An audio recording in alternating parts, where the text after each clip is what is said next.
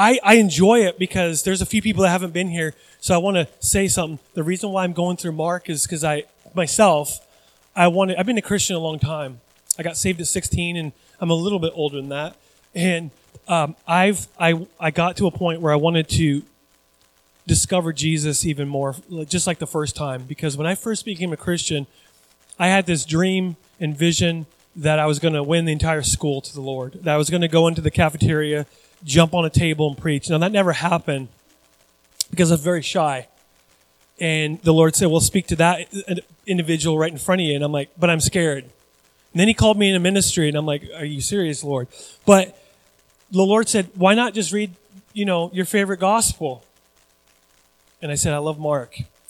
And I hope, I hope to, to Lord that you would get something from the book of Mark throughout this series, if not more than one thing. But if I, I believe if you get one thing from this series, then then uh, that's one thing that we didn't know about the Lord. And sometimes, a lot of times, the Lord will surprise you by going, or as you read in the Scripture, if you read it with the right heart. I've had it times over the last twenty some odd years that I go to the Bible going, I don't really want to read this, and I and I go, I didn't really get anything out of it. But the times I go, Lord, I want to read this like I'm reading it for the very first time. I'll read it and I'll go, I did not know. It's like we are talking about the other day about the book of Romans that the women are going through. Didn't you say, or am I having a weird conversation in my head without you? But that you said, I never knew that was in that, in, in book of Romans. That, we, we studied that and, uh, it was when the first week, whatever, but you, maybe not. Maybe having conversations in my head. That would be scary. But, um, but it's just, it is true. You can read something that you've read, you think you read a million times and you, the Lord's going to reveal something to you brand new. And that's what I'm hoping today. And so what I want to do to set us up to our passage, I hope you're ready to jump in the Bible. Anybody not ready to jump in the Bible? I tricked you there. No, I hope you are. I'm going to read uh, a few passages before we get there. Psalm 85 because there's two scriptures that are going to prepare your heart to go into Mark chapter 10. So Psalm 85, if you have a different translation than New Living Translation, I apologize. It will, you can read it in your translation and mark some things that stand out. But let me read it in its entirety. It says, Lord, you poured out blessings on your land. He's talking about the past. You restored the fortunes of Israel. You forgave the guilt of your people. Yes, you covered all their sins. You held back your fury. You kept back your blazing anger. He's talking about an event that happened in the past. Now, everybody say now. Now, today, yet again, Lord, do it again. Restore us again, O God of our salvation. Put aside your anger against us once more. Will you be angry with us always? Will you prolong your wrath to all generations. Won't you revive us again so your people can rejoice in you? Pause for just a moment. Isn't it very true that when you feel spiritually dead, it's very difficult to rejoice or have joy if there's stuff that you're holding back from God? Because if you give everything to God, He's going to allow you to have that joy that's within you and you can rejoice he says, Show us your unfailing love, O Lord, and grant us your salvation. I can listen, I listen carefully to what God the Lord is saying, for he speaks peace to his faithful people. But let them, here's the key, let them not return to their foolish ways. Surely his salvation is near to those who fear him. So our land, so our land, our country, our people can actually be filled with his glory. Wouldn't it be amazing to say that our city, our country, our world would be filled with the glory of God? I think it would be amazing to say to someone, if we could look back at history at some point, if, if we have 20 years to go, if the Lord doesn't come back in 20 years, and we can look back at this moment, we could say that was the moment where we could truly say the glory of the Lord was poured out from the people of God to this world, to this nation, to this community, to this church. It's, it's, it's probable. But we have to say, Lord, do it again. I'm not going to go back to my foolish ways. That's the key. Not just forgive me, Lord, and then go back to my stupid stuff that I do. Then it goes on. unfailing love and truth have met together. Righteousness and peace have kissed. I like that. Truth springs up from the earth and righteousness smiles down from heaven. Yes, the Lord pours down his blessings. Our land will yield its bountiful harvest. Righteousness goes as a herald before him, preparing the way for his steps. I love that. You know why I love that? Well, the words of it is great. There's certain words that I underline that I just said I've got. It's what I do in my Bible. I underline it. So that's why I underline stuff on the on the slide here. But this was written during a time of moral decay in their nation. They could look back at a time when they said, we were great. Everything was great. They, they had revival. People were, I'll use my language. They, people were on fire for God. They were like, they were, they were just like, just red hot for God. They were doing things to the Lord. And then, but today, we are in, he would say, we are in moral decline. We're in moral decay. And, and, and this is, I don't want to offend anyone. I love the United States of America, but we are in a state of moral decay right now because sin is celebrated while righteousness and being a godly individual and doing the right thing is mocked. I remember a long time ago, we were doing an event at the school, middle school, and some girl, she knew I was a youth pastor at the time, and she, she asked me about certain things about my moral. She talked about purity. We'll just throw it out. And I was being honest about my past with purity and what God has done and blah, blah, blah. And she mocked me for it. She made fun of me for it. I'm like, that is the, that was the first moment in my life where I felt mocked for doing the right thing. Okay. Now, this right here is showing us that there's a people that they need to stand up for God and say, we refuse to go back to our old foolish ways. We're going to ask God to do it again and he's going to bring revival to his land. That is what it's about. To strip away all the stuff that hinders us. We're not going to hold anything back. Remember that, that language for just a moment. We're not going to hold anything back. We're going to give everything over to God. It's God's. Now, another passage I read this week. I love Ephesians. Ephesians chapter 3, verse 19, because me and Lydia went on a walk yesterday and, um, this is a verse that came up in our conversation. It was a great conversation because I'm thinking, what is the, the, the, the question that I was asked a long time ago? What's, what's the meaning of life? What is the purpose? If I could take, like the song said about the, the heart of worship, that when you strip away everything else, what is left? It's, the, it's, it's my heart for Jesus. But what is, when you strip away everything that I'm about, I'm a Pepsi guy. I'm a pastor. I'm a husband. I'm a father. I'm a blah, blah, blah, whatever. I'm a human. Strip all that away. What is my life about? Ephesians 3.19 tells us. Paul, he says, to know, and everybody say no, to know this love that surpasses knowledge, the love of God. That's the first thing. What are you about? I'm going to know, to know this love. It's an intimate knowledge. It's not just a knowing about. It's an experiential knowing. Okay. It's living it out. And then the second thing, that you may be filled. Everybody say filled. That you'd be filled to the measure of all the fullness of God. So there's two things right now. If you're taking notes, if you have a good memory, don't even write it down. But if you're like me, you need to write it down. I already have mine written down in my notes. But that Number one, that you know the love of God on an intimate level. And number two, that you'd be filled with the fullness of God. That's what it's about. That's what the psalmist is saying. He's going, we are empty. And instead of filling our lives with stupid stuff that will not last, we're going to empty ourselves of all that junk and we're going to fill ourselves with the fullness of God. That means that you need to be filled with the Holy Spirit and it's a constant filling because I cannot remember which pastor, he's a very famous pastor, but he said, he goes, it's not God's, it's not God's fault that he has to keep filling me. It's my fault because I leak. Okay. I'm like, I'm like a foam cup or a paper cup that gets soggy on the bottom and it just drips down the bottom. And it, after a while, you're not going to have any Gatorade in there anymore. You're going to need to fill that up. And that's what God is saying. Fullness of God. I want you to remember that phrase for the rest of your life to be filled with the fullness of God. So that's your goal. That's your life. It's to know the love of God and to be filled. Filled with what?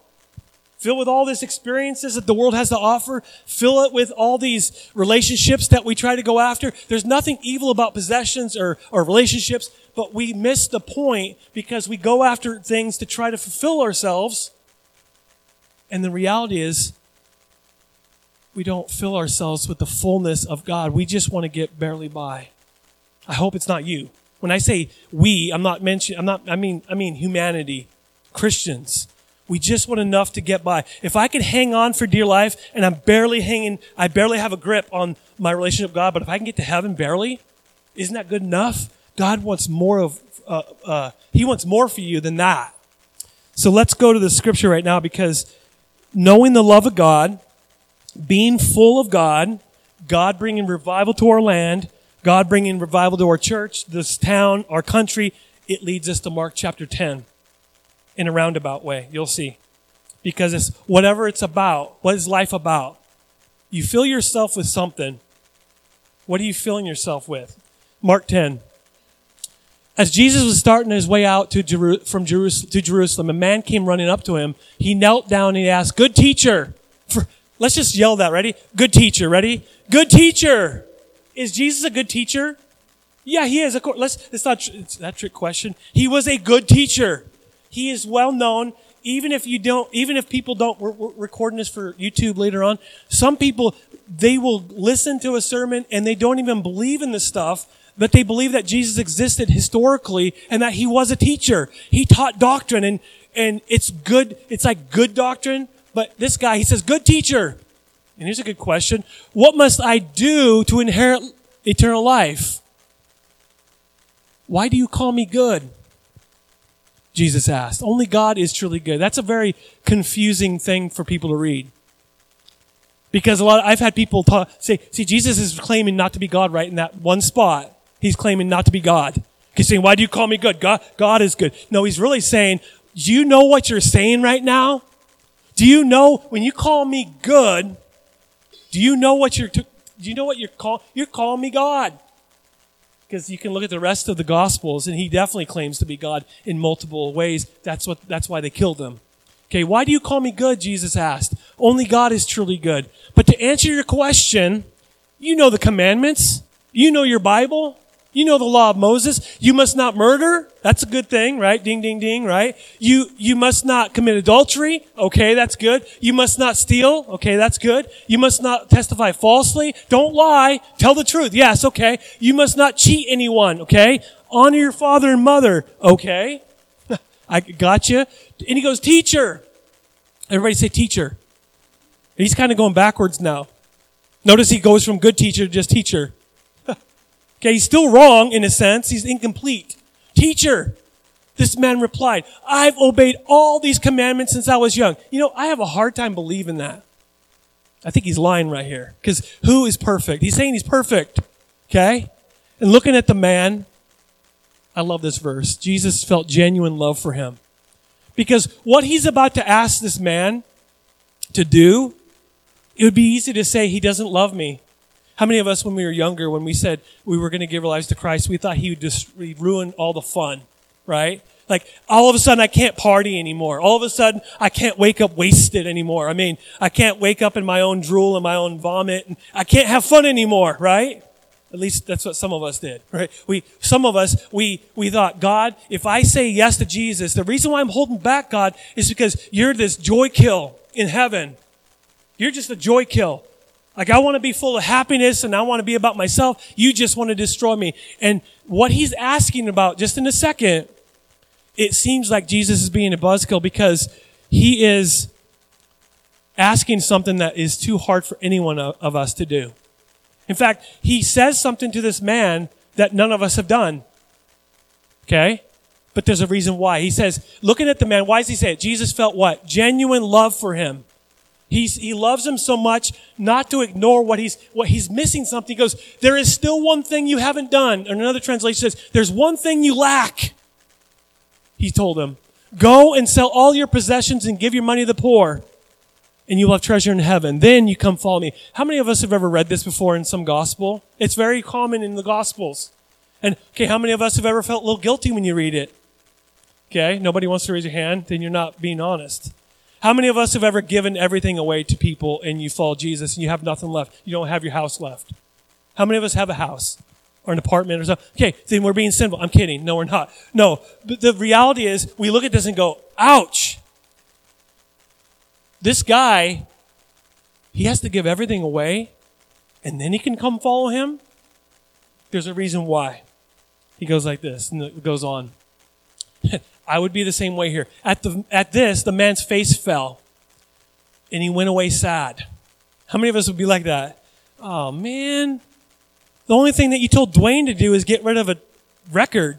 You know, I mean, he had to get rid of that sinful record and burn it in this big.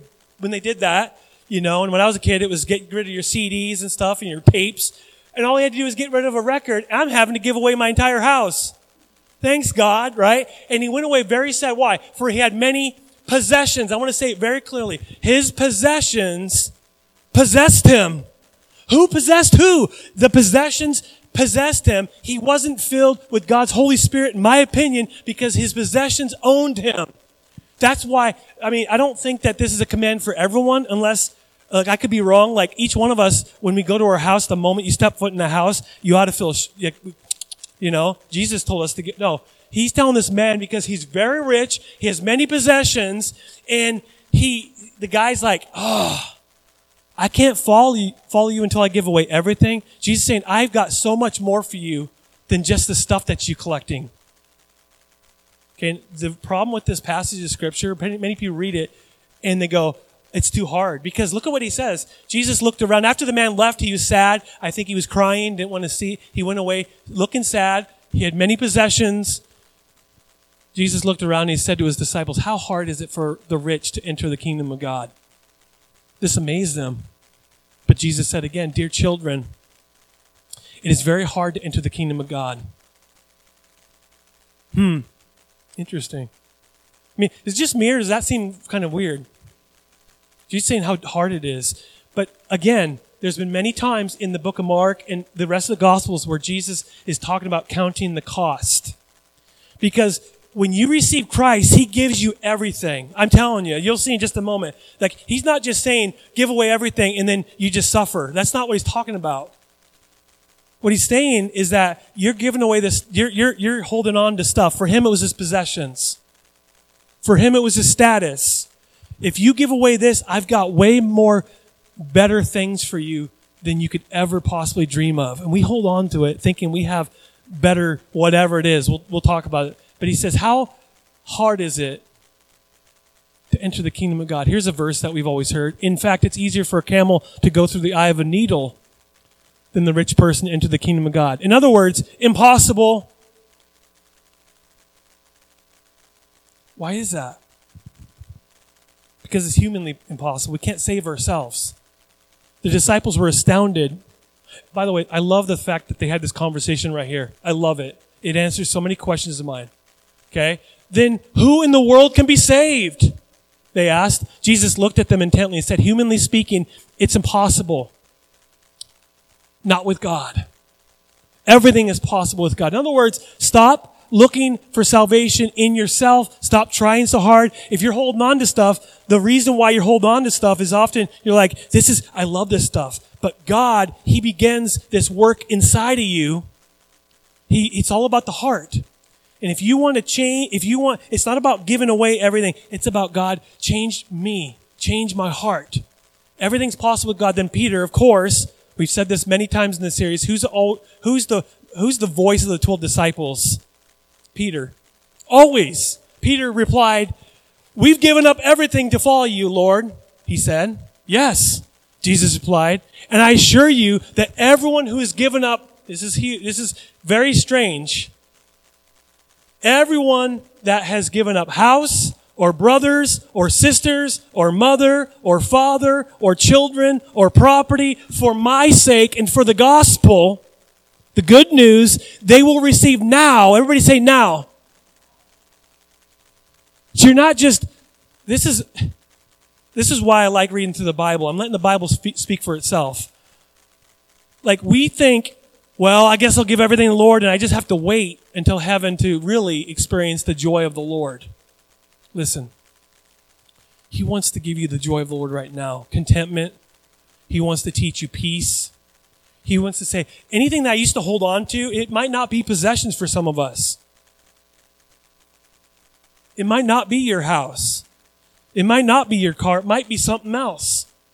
But when we let go of those things and we discover who Jesus really is, we're going to actually have, look at this. It says, receive now in return a hundred times as many houses, brothers, sisters, mothers, children, and property. Oh, and by the way, along with persecution. I wish that wasn't there.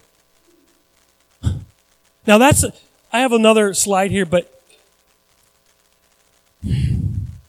that bottom part's weird.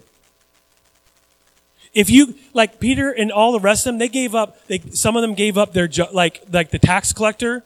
Matthew gave up that job.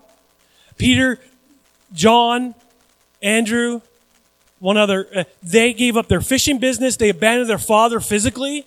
They went to follow Jesus. So Jesus is being very, he's talking to them very, you've left this. You have left your father. You've left your business. Some of you, some of them are married. We don't ever have like Peter's married. We don't know who his wife is.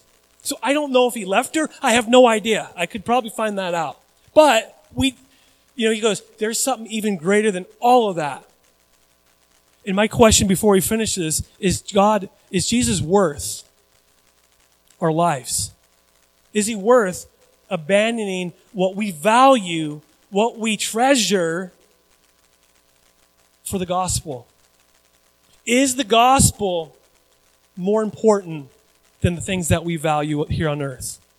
Because sometimes we want to say yes, but by the way that we live, including myself, I, I value certain things and I'm like, but is God asking me to really hold on to this? It goes on. And in the world to come, that person who's left everything, who has, who's, who's given everything over to me, they will have eternal life. But, and he's talking about a conversation they had earlier. We talked about this last week. But many who are the greatest now will be the least important then. And those who seem le- least important now, they'll be the greatest then. He's tying up this conversation about greatness, about what it means to be a follower of Christ, what it means to truly serve God. And it's at this moment where I want to say something right here because there were people right now as I'm, as I'm thinking about it, there are people right now that might be thinking, this is too hard. Does Jesus really know? What, what's he really saying? What is he saying? He's saying, whatever is holding you back from fullness of God, we need to let go of those things. And I can't speak to you what that is for you. Only you know what you're holding on to. I'll give you some examples before we close, but um, what, I, what it could be. But for some, we could be like the, how are you going to respond? We could be like the rich ruler here. How does he go away? Sad. You ever seen, you know, a sad, it's like a dog looking sad. The cheeks kind of just kind of droop.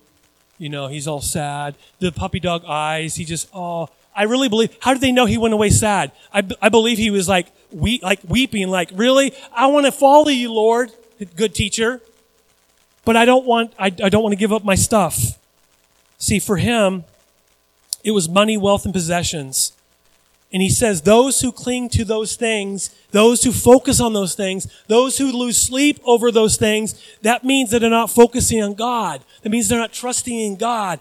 And thus he says, it is difficult for someone who is clinging on to their riches. He uses the example of riches here because the guy was rich and many, and that doesn't mean that rich people, they, they can't go to heaven. What it means is that it's very difficult for a rich person. If you have, if you're a multi-millionaire, let's just say, and you don't really need God, you can just pay for everything. This guy could. He could pay for everything.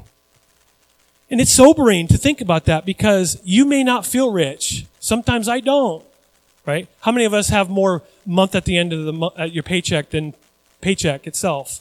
Like the month runs out and our money runs out before the month, right? I know the feeling. Okay? But if we compare, I don't want to do this, but I'm going to do it. If we, if we were just talking about this yesterday, if we were to grow up in a country that you, you're in a little shack and your backyard is a sewer, like in Thailand or in uh, the, the Philippines, something, and you move to the United States, and if we were to, we have a very small house. If I were to move, all of a sudden I see my house, I go, wow, it's a mansion. Because we grew up in a culture that has more resources. Our country has more resources than ever. We have more resources. Sometimes it's not money. Sometimes it's time. Sometimes it's, it, it's, it's a conversation. So whatever it is, we have so much that it's very difficult. It's sobering to think of this. So my question to you, what are you holding on to? Because what is Jesus saying? He's saying to you, don't hold back from me. And it might not be possessions for you. It might not be money. You might, at this moment, not have two pennies to rub in your fingers. He's saying, Don't hold back from me. Don't hold back to receive everything I have for you. Why? Because it's the great exchange. You exchange, you exchange your life. What do you receive? The fullness of God. So my question is, is the fullness of God receiving the Holy Spirit worth giving away the things that we hold on to? And I'm not just talking about possessions. It might be, but it might be something more than that. See,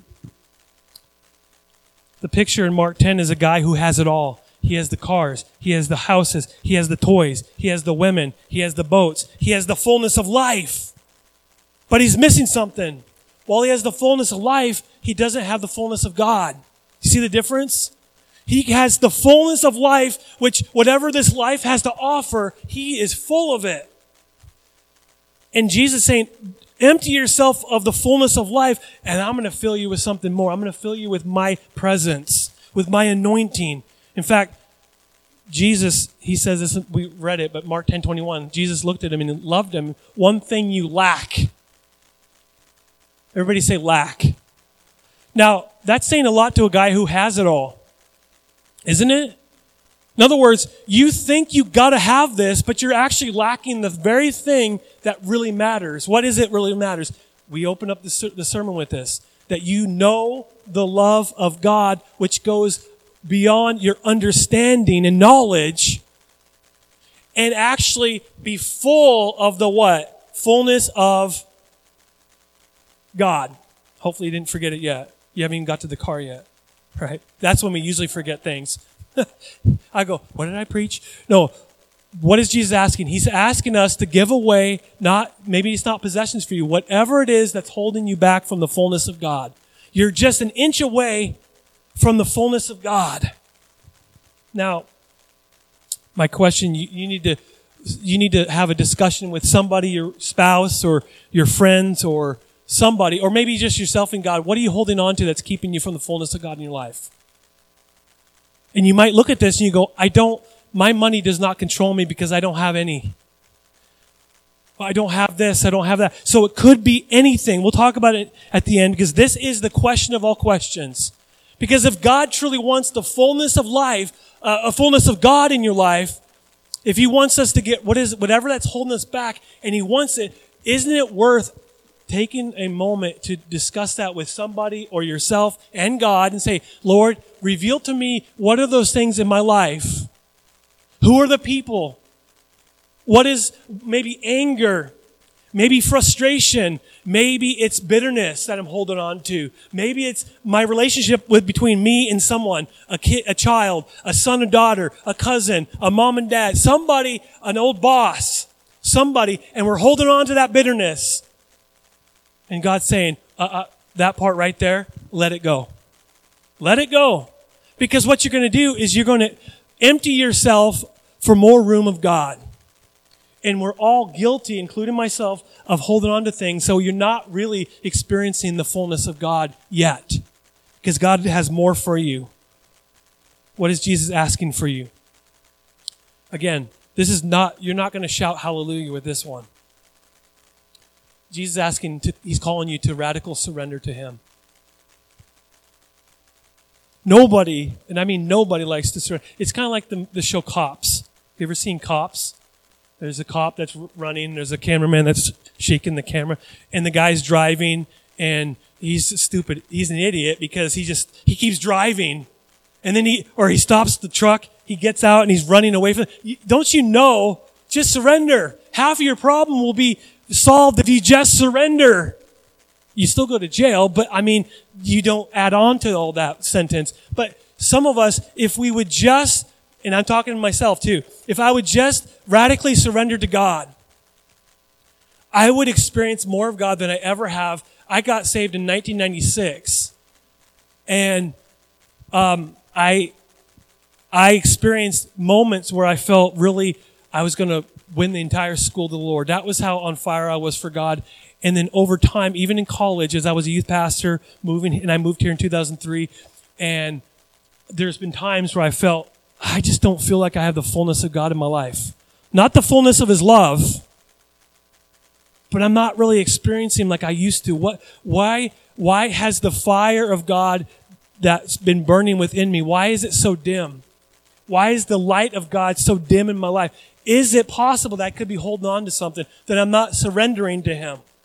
Like the person that's run away from the police, I don't want to make God seem like a cosmic police officer. Okay?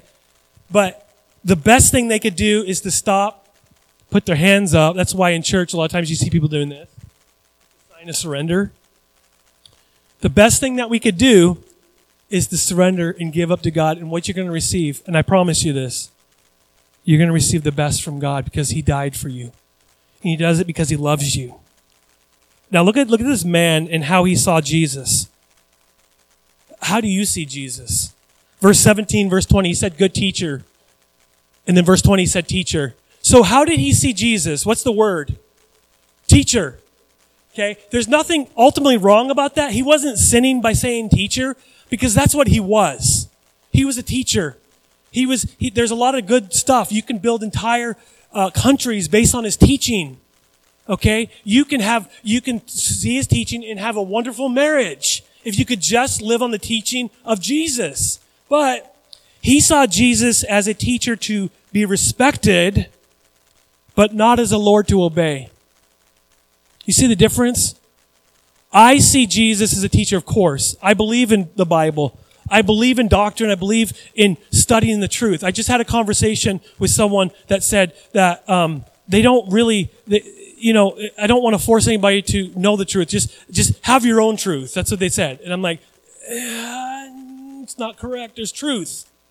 Jesus is truth. Okay, and uh, he teaches truth, but he's more than that because he he as he teaches, he says, whatever hold is you're holding on to, let it go. And I have the fullness of God. I'm going to give you the fullness of God. So, what do you call Jesus? Do you call him good teacher? Blessing giver? do you call him Lord? Lord. It's a word that we do not use in our country. Lord. You know, you go to England or you go to the different Lord so and so, Lord so and so, Lord, someone that's in charge of me, someone that's worthy of my praise, someone that I bow down to. And I don't bow down to many people, if not any, probably just the Lord. If I'm apologizing to my wife, then I bow down, but that's a different, different story. But who do you see? Who do you see God as? Is he a teacher to respect or is he a Lord to obey? Casual Christianity sees Jesus as a good teacher, good doctrine. We can go to church. We can respect Jesus as a good teacher. We can go to the pastor and say, you know what? You just told truth. And I love that. I respect Jesus. I respect that. Truth. But we can do all that while holding on to things that hold us back, where he's really trying to get a hold of us. Remember when Jesus said, Wherever your treasure is, there your heart will be also? So he's not really talking just about money. He's talking about things that just own you. What owns you? What controls you? Where do you lose sleep at night? Why do you lose sleep at night? What caused you to have, what caused you to go to the kitchen and go grab some Tums or some, some of the pink medicine that you drink out of the bottle? What caused you to lose all the sleep? What is it? And it could be what, you, maybe some of us are holding on to money and possessions and it's like, nope, are you holding on to sexual immorality and impure thoughts? Are you holding on to anger and bitterness and unforgiveness and broken relationships? These are things that we hold on to, we don't think about. We think about this kind of thing and we go, oh, it's just about money. It's more than that. holding on to anything that's keeping us with the fullness of God. Do you think we can have the fullness of God by having, at the same time having dark bitterness in our heart? I was a bitter person for a long time. And I could not quite have fullness of God until I let it go. Because there was this dark cloud. Someone recognized it in my life, a very good pastor friend of mine who led me to the Lord. I didn't have to say it to him, it was all over my face. It was all over my countenance. He knew that I was dealing with something, and it was bitterness and unforgiveness. And the moment I let that go, there was a freedom. It was a freedom. Maybe are you holding on to worry? Are you not trusting that God's really in charge? That would be a yes a lot of times in my life. Why is this important? Because God really loves you a lot. In fact, look at the verse again, verse 21. Looking at the man, Jesus felt genuine love for him. There is this deep love for this guy. Deep love. He wants what's best for you. And when you hold back from him, he can't give you what's best for you. What's best for you is the fullness of God. That's what's best for you. Is best for us having bitterness? How many of us, when we're bitter and angry, we feel great? Like we have a our face. We're going, man, I feel so good. I, am a little bitter, but you know, uh, who cares? I have unfree. There's a guy that really made me mad. He really, really, really made me mad, and I am steaming right now. But I'm a happy individual. But come on, no, you don't. We don't. If we have, maybe if we are worrying about, I talked about maybe we're holding on to impure thoughts. How many of us, when we have impure thoughts, we go, man, I feel so great. Not me. I go, let me open up my head for a minute and grab that impure thought and like flick it up there and bring it, send it to hell. Okay? The thing is, there's a reason why Jesus, he's saying, let it go. What is it that we're con- that's controlling us? Jesus is better than anything that you're tempted to hold on to. He's he's he's more. Uh, he, you cannot experience anything better than God. He you can you cannot you cannot get something that's more valuable than God. God is more valuable than anything we own. God is more, he, he is better at experience, we're better at experiencing God than we are at experiencing anything else in the entire world. Those things will leave you bored. They'll leave you dry. You'll be empty. That is why, and it's, it's true. I'll just use the rich people as example. Rich people, there's a lot of them have committed suicide. Because if you can, if you can buy everything, wouldn't that be boring? Like seriously. Okay, I can buy a big house. I can buy a cool car. I can buy five cool cars. I can buy Dwayne's house. I can buy his, I, I can buy your motorcycle. I can do all of that stuff. Now I have it all. And then after a while, you just sit there and go, I'm bored. Then what? See, the point is, is not money. Its point is we hold on to stuff and the Lord's saying, I've got way more than you. I got way more than you could, the world has to offer. Receive me with everything. Look at the great investment when we give everything over to God. Mark, look at these verses again. Jesus, yes, I assure you that everyone who's given up house or brothers or sister or mother or father or children or property for my sake and for the good news, the gospel, they'll receive now in return a hundred times as many houses, brothers, sisters, mothers, children, property, along with persecution. And in the world to come, that person will have eternal life. How many of us are waiting for keys in the mail for a, for a car and a house? That's not what he's talking about. He's talking about I have something greater, a hundredfold, a hundred times greater than all this stuff. Like, like, I have more than that. And in the world to come, that person will have eternal life. If I were to tell someone that is, does not know Christ why you should give Jesus a shot, I get, I'll give him two reasons. Number one, I don't go to hell. That's why I did it, because I didn't want to go to hell. Call me crazy, because I don't want to go to hell. The second reason why was because instantly Jesus gave me a purpose. He gave me a reason to live. There was a reason. When I was younger, I really, before I was a Christian, I felt if I were to die, no one would care. And maybe it was true. My mom and dad would have cared. But nobody, else, I was in a school of a lot of people. There were 2,000 people in my school. Like, who's going to notice that Joel's, Joel's gone? And I thought for a second, suicide. In the moment, the moment that I said yes to Jesus, those thoughts never came to my head because I had a purpose. I had a, I had value. I had people, I had God who cared about me. I had people in the church who loved me and really did care about me. That was awesome. That was the life that I really, really, really want. And it's for you guys too. You have purpose. You have meaning. When you hold back from Jesus, you're getting a cheap imitation at best. Before we close, I want to give you, I want to be very serious now. There's cheap imitations of things and there's the real deal. Mexican food. How many of you guys like Mexican food? I, how many of us can go to Mex- have Mexican food every day? We had when my when my uh, dad and my stepmom were here. We had tacos, and there was a lot of taco meat. All they had, all the store had was like four pounds of meat, so we were eating tacos for days. Then we go out, and I want to take my dad to a birthday dinner before they go home. And we said, let's not go to Mexican. That was the one time that we didn't go to Palenque's.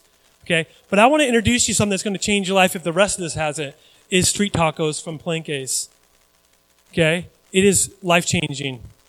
You put all this stuff on there, this steak, and you put the beans, and you put the lime on it, and then you put hot, hot sauce on it. It's, it's wonderful. Versus driving down the river and going to Lewiston and going to Taco Bell. Now, I have nothing against Taco Bell. How many of us have ever been to Taco Bell?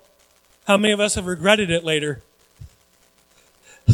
How many of us, okay, we'll go to Taco Bell if we're hurting for a taco. Yeah, I will. I'll be honest. When I was in college, I used to go 7-Eleven for a hot dog with cheese and chili on it. So I'm, nothing's below, below me. Okay? But when I go to Taco Bell and I get just a regular taco, there is something missing. You notice how everybody's paying attention now? Right, all of a sudden. no, no, but uh, there's something missing about those tacos. It just seems cheap. It seems inflation's kind of put it up, but it's still cheap tasting. Something's missing. But then you go to the street, and everybody's like, "That's not real." You go to Mexico. I can't go to Mexico right now. Okay, I have to go to work tomorrow. But you go to Palenque's and get street tacos. Tell them Joel sent you because they know me. Um, they know me a lot. But the difference between the real, genuine deal versus a cheap imitation, night and day. Jesus is offering you something very genuine here. And it's not street tacos, even though I believe those are going to be in heaven. He's offering you true, abundant life, not a cheap imitation. This guy had everything, but he was still not experiencing the one thing that really mattered. He was missing out on everything. You can have the world and you don't have the fullness of God. So my question is, how are you going to respond today as we close? The one verse I want to close with is the one that, as the man's face fell, at this, the man's face fell and he went away sad for he had many possessions. That's how he responded. And to be honest, this among, there's two different verses that are the saddest verse in the Bible. This one in John 666 that many of his followers at that moment abandoned him, Jesus, because he said things that were too hard. So there's two examples where people thought, this is too hard. I'm leaving you. This is sad because the potential he had, the potential that he had, I like to think that he went home and thought about it. But that's just me assuming.